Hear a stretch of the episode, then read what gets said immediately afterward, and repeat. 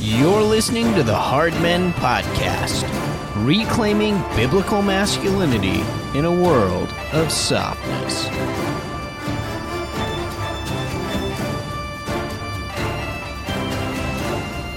Well, welcome to this episode of the Hard Men Podcast. We have a very special guest today. We have Mr. Zach Garris. Zach is the author of the book Masculine Christianity, which I've just reviewed on the last episode of the podcast. Zach, it's good to have you with us today. Thanks for having me, Eric. Well, Zach, it's interesting because uh, I, you know, in the last episode, I talked about how you had sent me your book, and we've talked a little bit uh, about the book since then.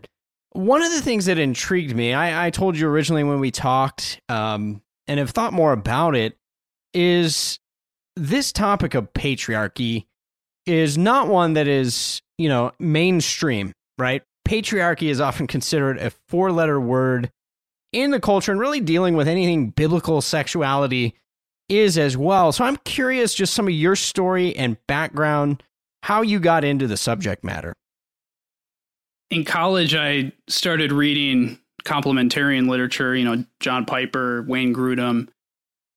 And I think just over the years, reading the Bible more, uh, reading maybe Doug Wilson, and uh, just thinking over some of these issues myself, uh, just came to realize there were some deficiencies in complementarianism, especially amongst those advocating a more narrow uh, approach narrow complementarianism. And so yeah, just patriarchy patriarchy seemed to be the you know biblical historic view.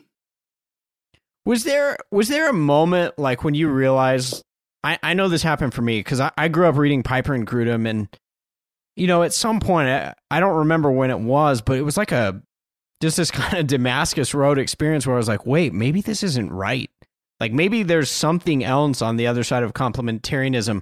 Was there anything that you were reading or a, a particular season when you remember that moment happening? I mean, some of it honestly has has been within the last you know few years where I mean, I can at least think of like some, some biblical passages I've read uh, complementarian books about, uh, and just realizing that you know they're they're drifting away from you know historic interpretations. I mean, I have a whole chapter in there on First Corinthians 14. And uh, right. so, so that's one passage that really stuck out to me the more I studied it, especially even you know as I was writing the book. Um, but I think I noticed just some some language uh, that just didn't didn't sit right. But but also noticing that I, th- I, think a big thing I would notice is complementarians would often shy away from uh, applying gender roles to the civil realm or, or, anywhere outside of home and church, and so that that always struck me as kind of inconsistent. Right. Yeah, absolutely. Now, the other thing that interests me, Zach, is sort of your background. So, uh, you went to RTS, uh, you're a lawyer. Maybe just talk a little bit about those things um, and how that sort of shaped where you are today. Sure. Well, I attended seminary at Reformed Theological Seminary in Jackson, Mississippi. Uh, RTS has a few different campuses. Uh, the Jackson campus is pretty conservative. It, it was the uh, initial campus, and uh, you know, I I benefited uh, you know significantly from my time there, and uh, you know, gave me a lot of tools. I would say to help me in, in life, including writing writing this book. Um, I later attended law school, and uh, you know that I passed the bar, and I'm a practicing attorney now. Uh, you know, law school is useful for a variety of reasons. It does help you, I think, argue clearly and and you know, kind of refine your arguments. And uh, so, yeah, that's uh, that's kind of where I'm at. Yeah, that's awesome. Uh, one of the things I wanted to ask you about today was the okay. So I get a lot of response. I've recommended your book. I've also uh, obviously have this podcast and have addressed a lot of issues with biblical sexuality. One of the biggest questions I get from people is, okay, I've shared your material in seminary, or in my church, and now I'm under church discipline. What do I do?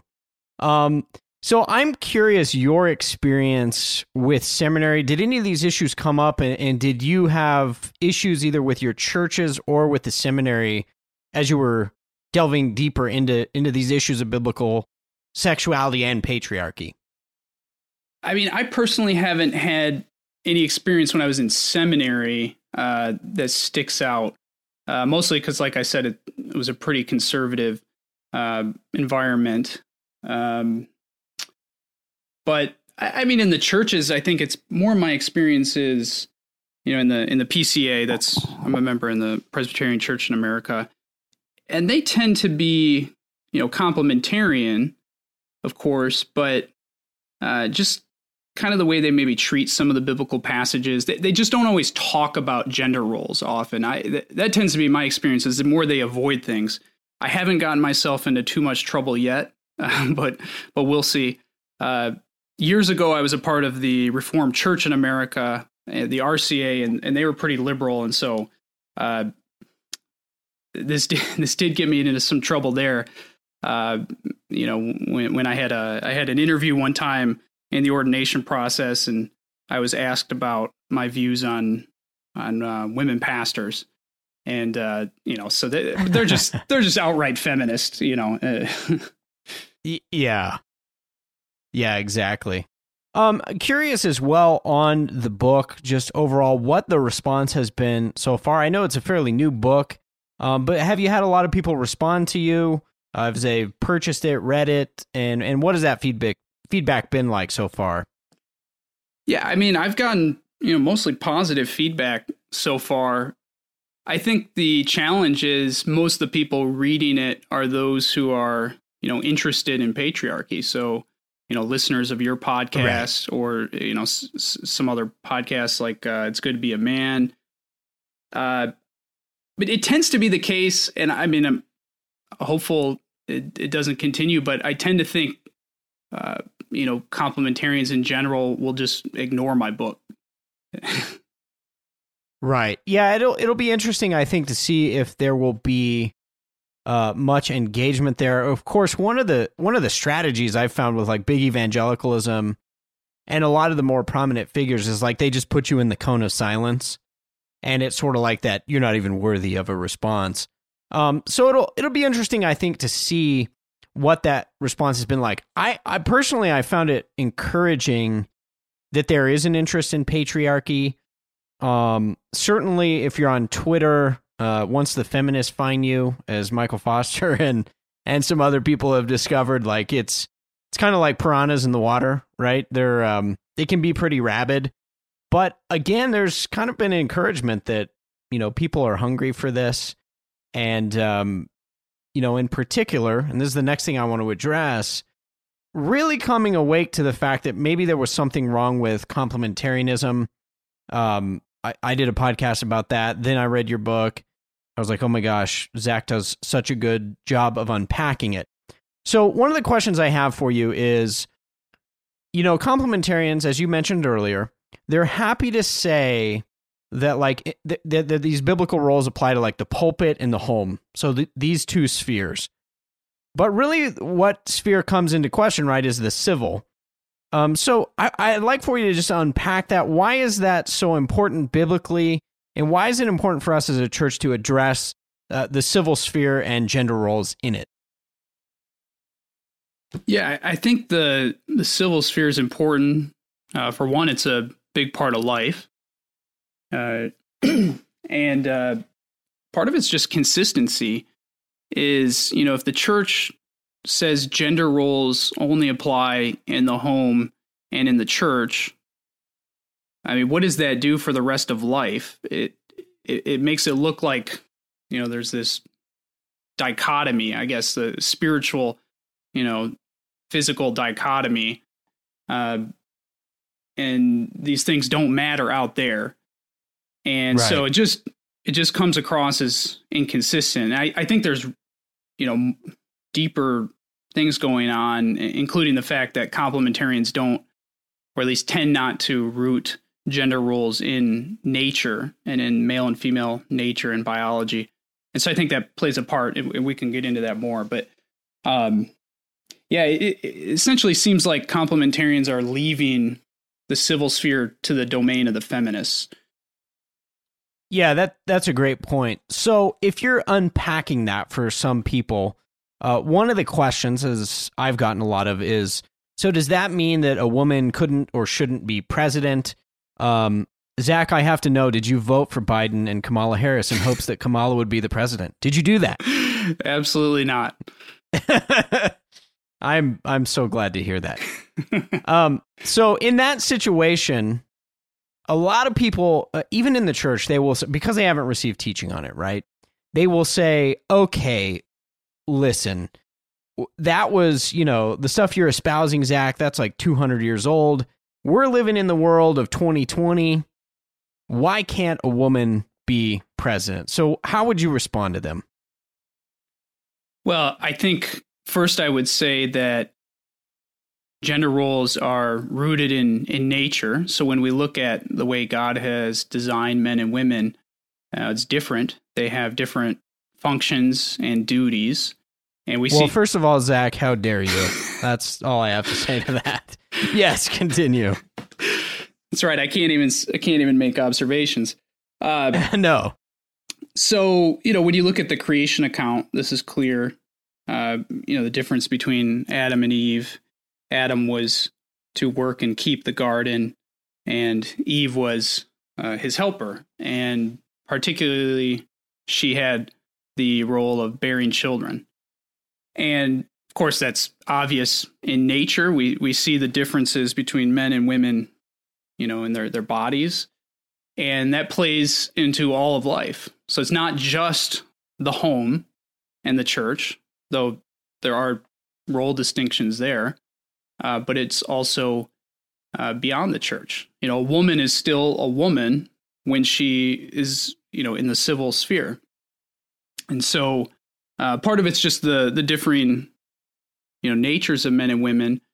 But I think you can also, you know, make the additional argument that, you know, if a woman cannot rule in her own household and cannot rule in the church, you know, on what basis can she then rule over men, you know, in the civil sphere?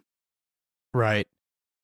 Yeah, it's interesting too, and I mean, you make a phenomenal point. Uh, that was one of the the key takeaways I had was, yeah, exactly what you said. If if she's not allowed to rule over her own husband, how then can she go in the civil sphere and rule over everyone else's husband, including her own? My my question is, why do you think this is not addressed by the church? And as I asked that question, you mentioned this before about the PCA and some other denominations are going to be the same.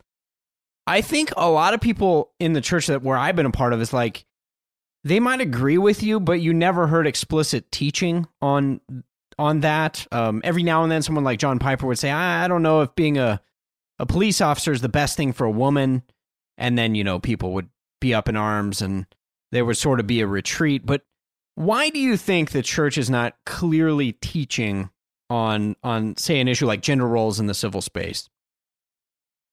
I mean, at root, I think they're afraid. I think you know this is clearly a controversial issue in our you know feminist society, and they're scared of you know being called sexist or bigot, uh, told they hate women or you know something ridiculous like that. And so I, I think you know unfortunately the church tends to shy away from gender roles, you know, in general.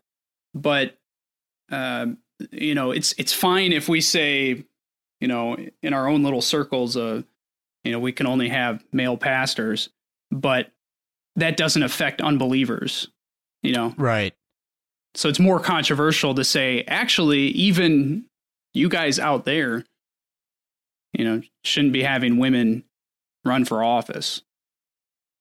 Yeah, exactly. And so it's more controversial. So just to summarize, Zach, what I've heard you say is that you hate women and you don't think that they're equal to men. Is that right? Absolutely. Absolutely. but it is interesting too. One of the things I'll, I'll, say about the book that I really appreciated was that um, even in John Piper and Wayne Grudem's book, which is I've called it a halfway house, right? But even in their book, they they start off from like this apologetic note, like we know that men have beat women in the past, and we know that women have suffered great abuse, and we also love single people desperately, and and then they start to unpack in a sort of like ham-fisted way, start to unpack some biblical principles.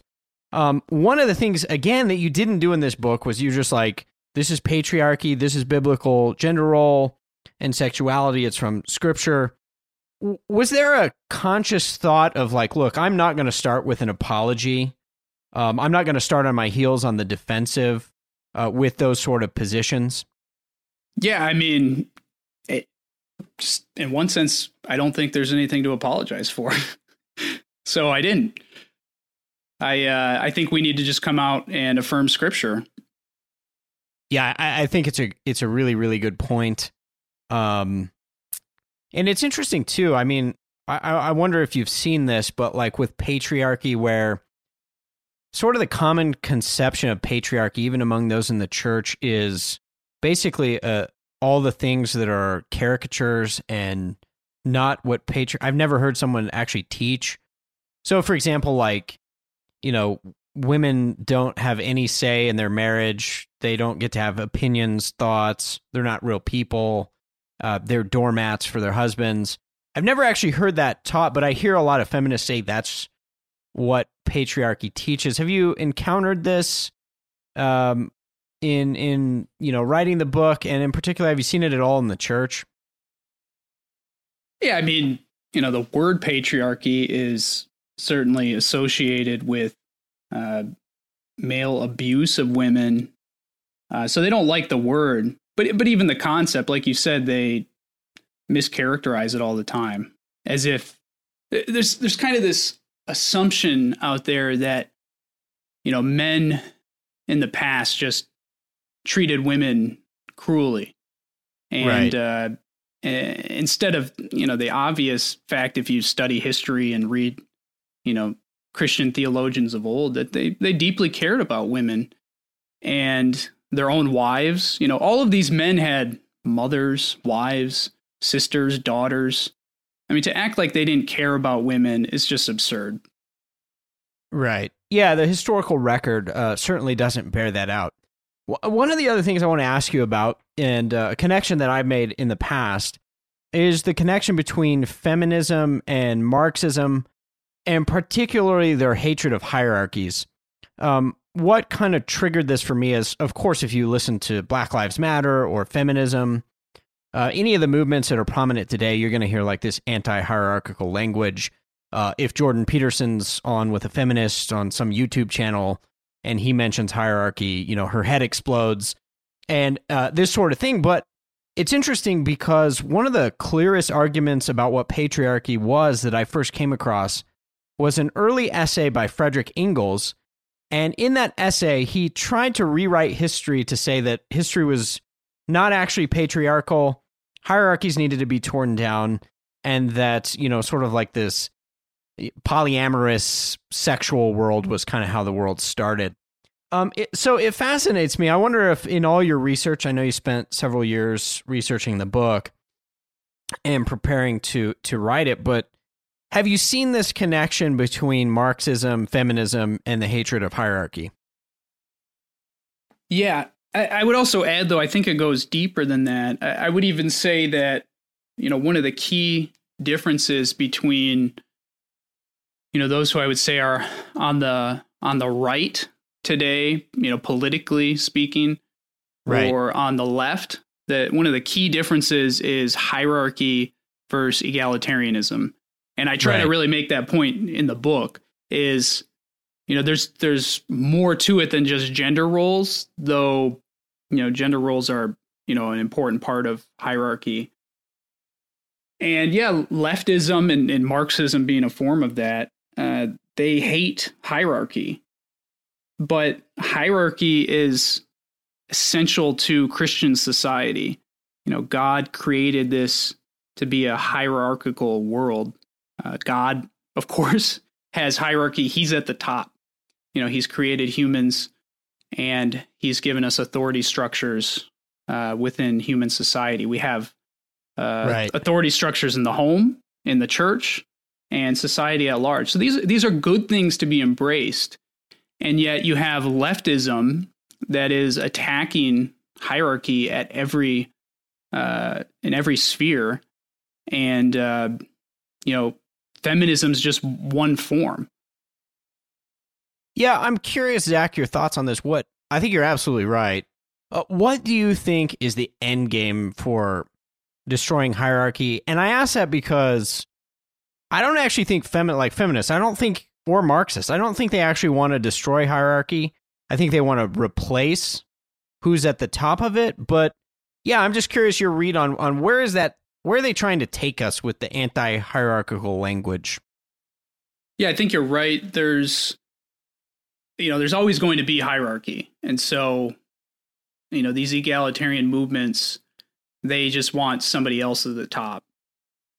Uh, so that that's that's at least how it will work out. You know, with Marxism, Right. you know, there's st- there's still there's just evil dictator uh, uh, running things. So, um, I, I don't know what their end game is. I mean, I think I think uh, all of these forms of egalitarianism are, you know, rebellion against God, and so I think that's just a big part of their motivation is they're, uh, you know, they're opposed to Christianity, and uh, you know, at least looks like they want chaos. I mean, that's that's the alternative to you know bib- biblical hierarchy. Yeah, I, I, I do think it's interesting. I, I was sort of on the same train of thought um, as you were saying that. Um, that's something that, you know, uh, Jordan Peterson in, in espousing hierarchy and some of the, you know, Western, what he would call Judeo Christian values, um, in espousing those things, right? His 12 rules for life, and then the subtitle is like an antidote for chaos.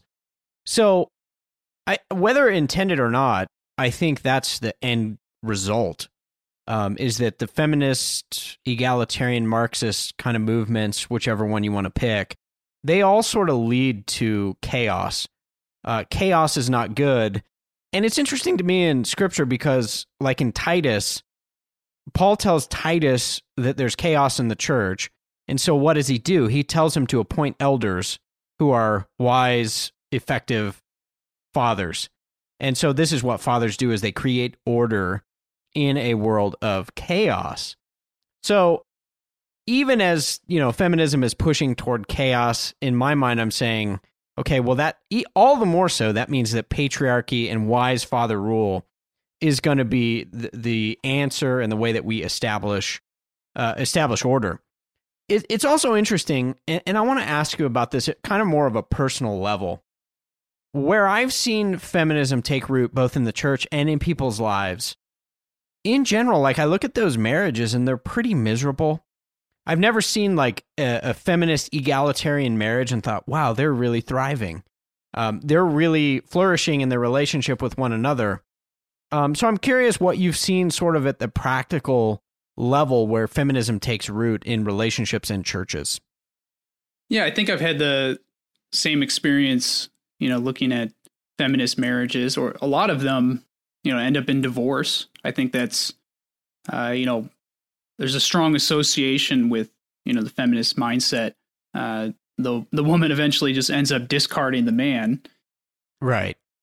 But uh, yeah, a lot of the strongest marriages I know are patriarchal, whether they use that word to describe it or not. Uh, you know, in practice, that's that's how they function. Sure. Yeah, I, I think that's a really good point. Um, I also want to ask you about this, Zach. The um, I don't know why you did this in your book. Um, I think it's just a heinous, horrible thing to do. But you made fun of Wonder Woman. Um, and uh, there's a section. So I'm I'm towards the end of the book, but there's a section in here that where you talk about the celebration in our culture of women warriors. So I want you to unpack that for me. Um, of course, some of the Hollywood, as I mentioned, Wonder Woman. Uh, why why is that significant? What is it, and uh, why is that significant for for how our culture views women? Yeah, well, Wonder Woman is this you know feminist icon, and uh, you know she's a a woman superhero. She's you know stands out because most of the superheroes are men. and yet here you have uh, this woman who is you know fighting people and uh, you know has superpowers, and uh, we even have uh, you know movies now. Wonder Woman. I think there's a new one coming out. And yeah, it's uh, like the 1980 version or yeah. something. Yeah, and so you know she's symbolic of feminism, uh, but uh, I think Wonder Woman stands out because she's doing something that is distinctively masculine, which is you know combat. And uh, I mean, so that ties in with the whole issue of women in in combat today, and uh, that whole debate, which I address in that same section in the book. Uh, so I, yeah, I think the the fact that Wonder Woman is popular and that there's movies being made about her. Uh, I mean, this is a celebration of women in combat, women warriors, and so I think that's significant. And I think it's important that Christians reject that and that we we recognize that uh, this is a distortion of God's creation. So, uh, if you had, I don't know if you have a daughter. Um, do you have children, Zach? I have a son. Okay. So let's say you have a 13 year old daughter and she comes home and she says, I don't know where she's coming home from, youth group maybe. And she says to you, Dad, I want to be Wonder Woman for Halloween. This is going to tell me two things about you, Zach. Either you're living out what this book says or you're crazy. What I mean, how do you address that? And how and cuz I here's the deal, Zach, like a lot of people like it's one thing to address these things on paper, but like your kids, you, you know, your female friends, your male friends are like, hey, you're hanging out together and they're like, oh, did you see the new Wonder Woman? It was fantastic. It was amazing. Girl power, whatever. Like, you, you right, you have to address these issues at, at the familial, personal, relational level, right? I agree. I, I think, you know, if we're going to be consistent, then we have to uh, be able to tell people that we, you know, ha- have a problem with Wonder Woman and so, yeah, I think you should be able to tell your daughter, look, I understand, you know, you know, Wonder Woman is this female superhero, but you know, that's just not how it's supposed to be.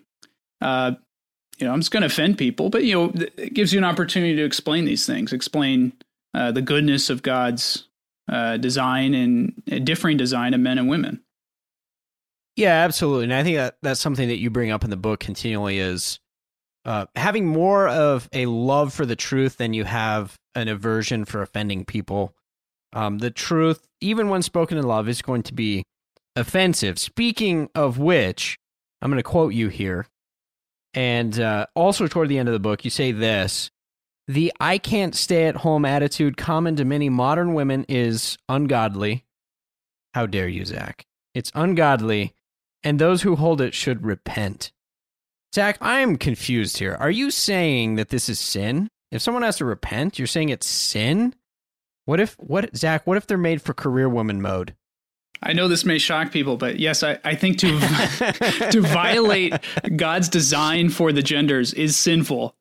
What? Yeah, I know. Ah! It's mind blowing. How can this possibly be? Yeah, and and you know that this is a common attitude amongst women. I mean, I've seen it. Uh, I've heard it from a lot of Christian women. Uh, oh, I can't stay at home. That's that's just uh, it's going to be too stressful, or I I need to be away from my kids, and you know that kind of thing. Oh yeah. Well, I was going to say it's a um, it's one of those attitudes I think that is not often addressed in the local church um, and and this is something I, I want to ask you about because it gets to be sort of a touchy subject. Um, obviously, there are people who struggle with infertility, but that's probably not the majority of reasons. Like people in the church aren't having children, aren't staying at home. It's generally because their career is taking a, a larger priority, particularly if it's it's the woman. Um, but how how should pastors right? We have many pastors who listen to this show.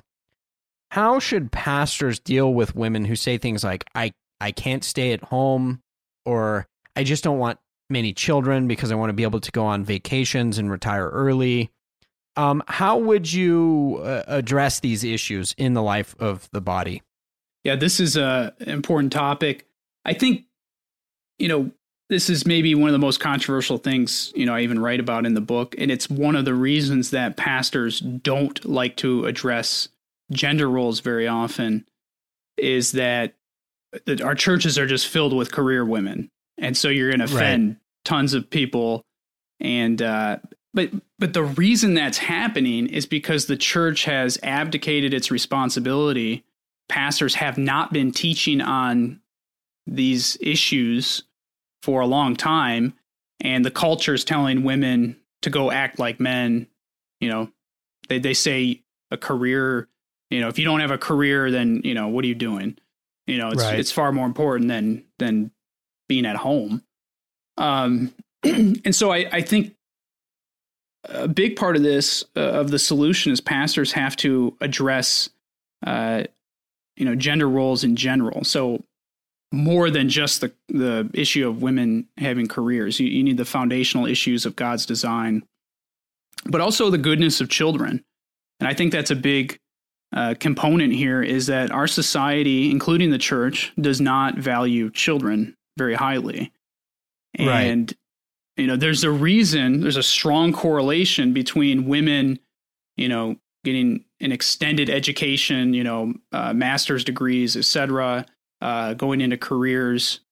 Those women tend not to have a lot of children. You know, there's, I've seen the studies, you know, the chart of the more education the women have, the the fewer kids they have. Um, and it's not that there's a problem with women women's education. You know, that's education's a great thing, but they're trading these things. They're trading career, you know, for children, or children for career. And so they're having fewer children. So if women value children, uh, they're going to think of that as uh, you know, a high calling. Motherhood is a high calling. You know, to have a lot of children, to want to raise them, and uh, I mean, there's more to it as far as you know, helping their husbands. Uh, but I, I think motherhood is just denigrated today. It's it's not thought of very highly. Uh, it is a job, it's work, and uh, it's you know more important than a career. Yeah, and I think that's one of the issues in the church in particular. Um, I can remember uh, when my wife and I were dating, we were both in our late teen years, 16, 17, I think we started dating.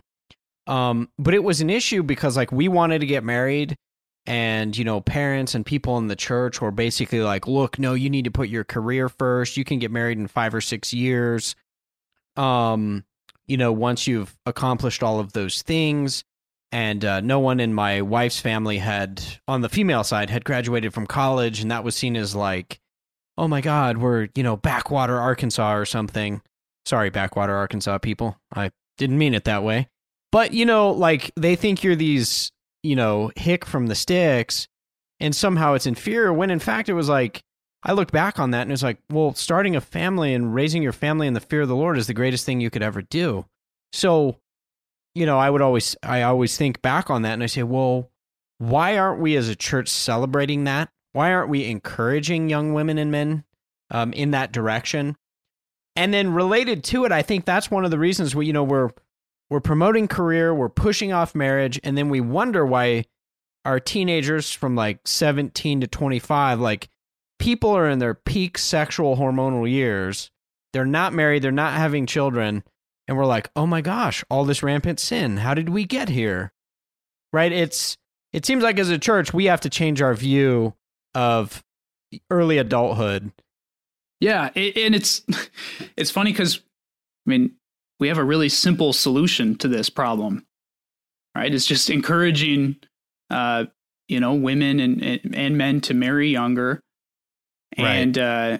uh, uh to not you know, go into extensive education. Um, and so I, I, think really that's that's why I say it's just at the end of the day, uh, pastors are just fearful of speaking on these issues. Um, and so, I mean, that's partly why I wrote this book. I we need to encourage pastors. Uh, you know, look, this is what the scriptures say, and like you said, this is this is a great thing. Motherhood's a high calling, and uh, we need to train our people in these things. Uh, they're getting trained in feminism all day. You know, they go to the university, public schools, whatever, whatever they're in. That's all they're taught. Uh, the church needs to teach um, uh, an alternative biblical worldview. Yeah, that's uh, something that you bring up in, I think, the last chapter, Leaving a Manly Legacy. But um, really, that what you're espousing in this book is an alternative worldview to what's being taught in the culture and in much of the church with egalitarianism. And so it's it's it's not just a few amendments here and there, uh, but it's actually a radically different uh, worldview. Um, and I think as people read the book, they'll start to see that. Uh, one of the things I wanted to point out, you have a section in the end here, and you talk about the. It says the women will follow, and I'm quoting you now. It says if the if the men act like men, the women will follow. This is because women are naturally attracted to masculine men, and Christian women are particularly attracted to godly masculinity. So I want to ask you this, Zach. It seems if if that's true, and I believe it is, one of the biggest problems and why we got to a position of outright feminism in the church is because of the abdication of men. Um, do you think that's true, and how so? Yeah, I mean, I think uh, it's it's you know problems with both the men and the women. Um, you know, you say abdication of men. There, there are a lot of men who aren't taking responsibility. Um, they're not taught, you know, what Scripture says about being a man, about uh, taking responsibility, exercising authority, um, you know, getting a job, providing for a, a wife and family. Um, but I, I, think part of that is, you know, the, the problem with the women in the church is their fathers didn't teach them this stuff. And right. so I, I, think that's the big problem is, you know, if even if, if you're a godly man today, single guy, you know, it can be hard to find a, a good conservative Christian girl. And uh, yeah, a lot of that is pastors haven't been teaching on this stuff, but their fathers have essentially raised feminists. Right. Yeah, and that that, that creates a huge problem. Um, and I want to ask you about this and uh, a few more questions, and then we'll wrap this up. But um, so much of this this topic of the sexual marketplace, dating, uh, both men and women, I think, being frustrated. Uh, as you mentioned, I, and I hear this all the time, but both sides, right? Men are like, I can't find a godly woman. Women are like, I can't find a guy who's worth a darn. Um, it, so it goes both ways. But it seems to me that this is responsible for a lot of the rise of the red pill movement. Um, I'm curious how familiar you are with the, kind of the red pill guys, Rollo Tomassi. Uh, if you have any thoughts on that. You know, I don't have too much to say. I've I've read some articles by uh, uh, Tomassi, and uh, but I've never really been steeped in in the manosphere or whatever they call it. but uh, yeah, I mean, you know, these guys are coming at things from a more secular uh, approach, it seems. And, yeah. uh, you know, so uh, obviously they, they, might have some good things to say, but there's some serious deficiencies. And, uh, you know, I think scripture provides us a better way. Yeah, it's interesting because I think it, in the end, it leads to a lot of animosity. Um, almost like where these men in the red pill movement like hate women. Um, I know that it's gonna depend on you know who you're talking to and and what about but um yeah i i, would just encourage guys uh who may be sort of in the red pill uh, if you haven't read zach's book i would encourage you to check it out because it's going to ground you in scripture and not just like the angst of secular society and the frustration of getting dumped 12 times by a feminist. So that that's probably more helpful. Um, the other thing I want to do is I've got a few uh, reader Q and A's. Um, I just let some people know on Patreon that we would be doing this interview, so I've got two questions for you, and we can kind of delve into them. They're they're related to what we've been talking about. So the first question is from Jordan, and he says this. He says, I'm a single man and age 30. I mentioned this to provide context for my question. Where do you find a single woman in her 20s or 30s who would agree with this worldview of biblical patriarchy and roles rooted in nature. Where is the church or denomination? What you have asserted so far are ideas that I've been led to and convicted on through scripture and through sort of my own red pill experience. It's been my experience that it's a lonely position, and I think he's referring to patriarchy here, to hold. For example, beyond personal relationships, my Christian university was radically feminist, egalitarian, and anti patriarchy. They permitted same sex relationships among students two years after I graduated, and the, the irony of it all was that their motto was God first. So that's the first question. I think what he's asking, Zach, is how do you encourage single people? Like, where do you find somebody who's going to believe these things? This is a tough uh, issue. I mean, I, I had trouble in my own life, uh, you know, before I met my wife. It's it's hard to find good, godly women, um, and uh, you know, especially a woman that embraces male headship in the home and, and things like that. So, I think really what you're looking for ultimately, you don't necessarily need a woman who calls herself a you know patriarchalist or something, but uh, a woman who loves God, loves His Word, and submits to Scripture. I find mm. that, that that's the key.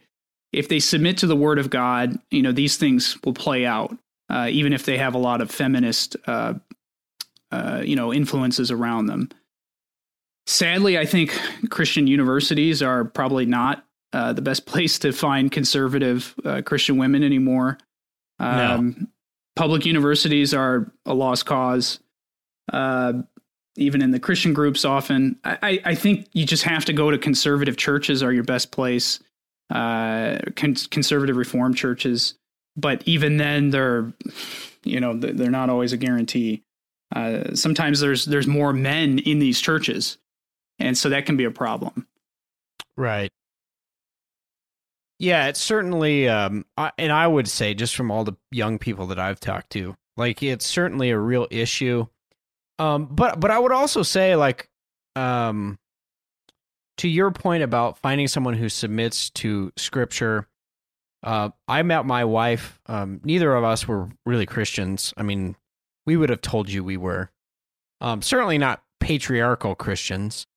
Um, and we both probably were in egalitarian mindset. You know, we met in high school and then went to college together. But I do think um, if if the word of God can transform you, and it can transform your wife, and you can learn how to lead her in that, um, then as long as the issue is rooted in Scripture, as long as what we're talking about is biblical, um, then you're going to be, you know, you're going to be able to lead your wife in that way. And uh, I'm certainly appreciative of my wife. We've come a long way since we first met. Um, but yeah, just as you mentioned, just being ruled by scripture. And the other thing I would say is just encouraging people not to give up. Um, you know, Abraham had to send his servant to like a different part of the the world to find a spouse for his son, and he was faithful, and God was faithful, and God provided. So it may take a lot of work um, and a lot of searching out, but um, yeah, just encourage people like Jordan. Don't give up. Um, there are good people out there. And uh, fortunately, even through the podcast, uh, Facebook, Twitter, I've been able to interface with a lot of people. If I've got five girls who say I can't find a patriarchal husband, and I've got five guys who say I can't find a you know a wife who believes in patriarchy, male headship, um, certainly they're out there. Um, so be encouraged and just and just keep networking, uh, getting to know pastors in different churches across the country. Uh, I think that's a good way to go. Absolutely. If I can just add there, yeah, I totally agree. Is you know, be patient. Uh, you know, I, yeah. I do think we should get married younger, but you know, if you're 25 or 30 or whatever, and and you're not married yet, um, you know, stay faithful to the Lord. And I know He provided a wife for me, not when I wanted. I wanted to get married earlier than I did, and but He He brought a, a, a good woman my way. And so, you know, God is faithful. Don't give up. Um, you know, and uh, continue in prayer. Uh, but but I also would add that you know as a man especially, you know if you if you study these things from Scripture, you know you can help guide uh, a woman who maybe you know doesn't know as much, but uh, you you can you know kind of guide her in these things in, in the in the dating process. Yeah, absolutely. I think that's a that's a great word. So the um the last question comes from John, and John says this. He says, "Eric, I can't wait to hear this interview. Uh, I believe he's delving into your book, and he says that it's incredibly convicting already. He says your your review of it was accurate and compelling, and I really loved what Zach has to say in terms of content. My question is this Do you run into pastors or people that claim that if you espouse these ideas, you're being too harsh and divisive? How do we balance being winsome and meek like Christ with people while also uh, holding to the truth with boldness? In other words, how do we winsomely entreat the men and women in our lives who have who may have very little exposure to biblical masculinity, patriarchy, and sexuality? So I think what John's getting at, Zach, is how do we, like, if you go out, you've probably heard of the the phrase being a cage stager. Like these are the people who they just learned Calvinism, they're on fire about it, but you got to put them in a cage because they're go- going to go into the church and just like destroy people uh, with his newfound truth. Um, this could be that way. So, how do you encourage people to winsomely teach, encourage along the lines of what you've espoused in your book? That's a great question. I think, you know, one thing is to, you need to know what scripture teaches on these things. So hopefully my book can help there, but also understanding the culture and where people are coming from. Uh, but a big thing is if we really want to, in a sense, sell patriarchy, you know, convince people of it, I think instead of just condemning feminism, which I think we should, I think feminism's terrible. Uh, I think we also need to, as we've discussed even here, is promote the great things about patriarchy. So male yeah. protection and uh, you know provision, and uh, really, you know, men are supposed to care for the women in their lives. And so, you know, by God's grace, I think I've I've been able to uh, you know, convince some women in, in my my own family uh, of of these things. And so, you know, I think you know everybody out there can do the same. Um, and uh, you know, part of that is talking about the goodness of children and you know the the household and these kind of things. And and you know, a lot of women really they don't really want to go work out in you know some business job. They, you know, I had my my sister try right. that for a little bit. She hated it, you know. So I just was always trying to convince her, convince her just why don't you just stay at home, you know, have kids, and uh, you know, and I think might take some time, but a lot of women really come around to it, and we can also model it in our own families, and they'll say, "Man, look at how how great that family is." Um, you know, the wife stays at home and look at all their kids, and you know, it's it's almost rebellious now, you know, to have a stay-at-home wife. right. No, I think you bring up a really good point, especially about modeling it. I think that so often, like we think we're going to win people with an argument. Certainly, arguments and the truth, and, and in the format of a book uh, like yours is, um, it's convincing and it's helpful.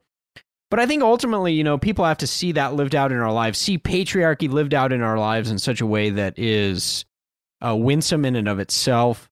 Uh, as you said, they see the goodness of it. They come into your home and they say, wow, this is wholesome. Um, the wives are joyful. I think that's one of the things Michael Foster and I have talked a lot about this, but you know, feminists will say to my wife or his wife, they'll say, "Oh, I feel so bad for you." And my wife always laughs. She's like, You don't know how good I have it. Like, I'm cared for, I'm protected, I'm so grateful I don't have to be in the workforce. Um, it, it's a privilege to get to do what I do. Uh, you know, we have a good marriage, we get along. People are always shocked, I think, uh, especially when I was pastoring, about how much counsel I took with my wife because I wanted to know what mattered to her, what her needs were. It's not like I was just running around, just running her over at all times, being like, it doesn't matter. I'm the man. I get to do everything I want at all times. Uh, but as you said, like to see men serving, providing, caring. Um, and, and as I said in my podcast, uh, the last episode, I said, I read the book and I was humbled by the weightiness of the task that was set before me as a man. Right. And so hopefully, I think as people read this, um, that will come to bear in their lives as well. Yeah, I, I hope so. I mean, that's that's why I wrote it. I uh, I want to encourage people and uh, you know help them understand the the duties that God has you know set before us, and and His design is good. And you know, I'm even I wrote the book, but I still have to reflect on these things, of course, and and uh, try to live them out. And and we all fail at times. We sin, but uh, we repent and we look to God, and we we take up the task He set before us. Absolutely. Well, Zach, it's been a pleasure talking to you today. I want to ask you if you would just tell listeners where the best place to find your book and also more resources from you are. Yeah, Masculine Christianity. Uh, you can find it on Amazon. That's the pl- best place to get it, uh, either ebook or paperback. Uh, you said personal resources. Yeah, I know you've got uh, a couple websites where people can read articles. I know you've written on Aimee Byrd. I've appreciated that, but just what are the uh, what are the addresses on those? Yeah, so I have two websites that I run. Uh, one is like a Christian education website, and so I write on the subject of education, but a lot of it's just resources uh, for homeschool parents, especially, and that's uh, teachdiligently.com. And then uh, the site I'm a little more active on is my Bible website uh, that my friend Daniel Hoffman also writes on and that's knowingscripture.com. And so I'm if if you really want uh, you know, studies in in the Bible and we try to tackle hard questions uh, I guess now I'm tackling some controversial things with with gender roles. Uh, that's the place to go. Knowingscripture.com. Awesome, and I believe you're even on Twitter now. Is that right? I am. Yeah, as Zachary Garris. So I uh, I'm trying to get a little more active on there. Well, it's a dumpster fire there on Twitter, so it's a blessing and a curse. It is. That's that's awesome. Well, Zach, I really appreciate it. Thanks, man. I'll provide links uh, for all our listeners. I'll provide those in the show notes. And again, I would just encourage you to check out Zach's book. Been incredibly helpful in my life. This is the book that I've been looking for on biblical patriarchy. So again, Zach, thank you so much. Thanks for having me.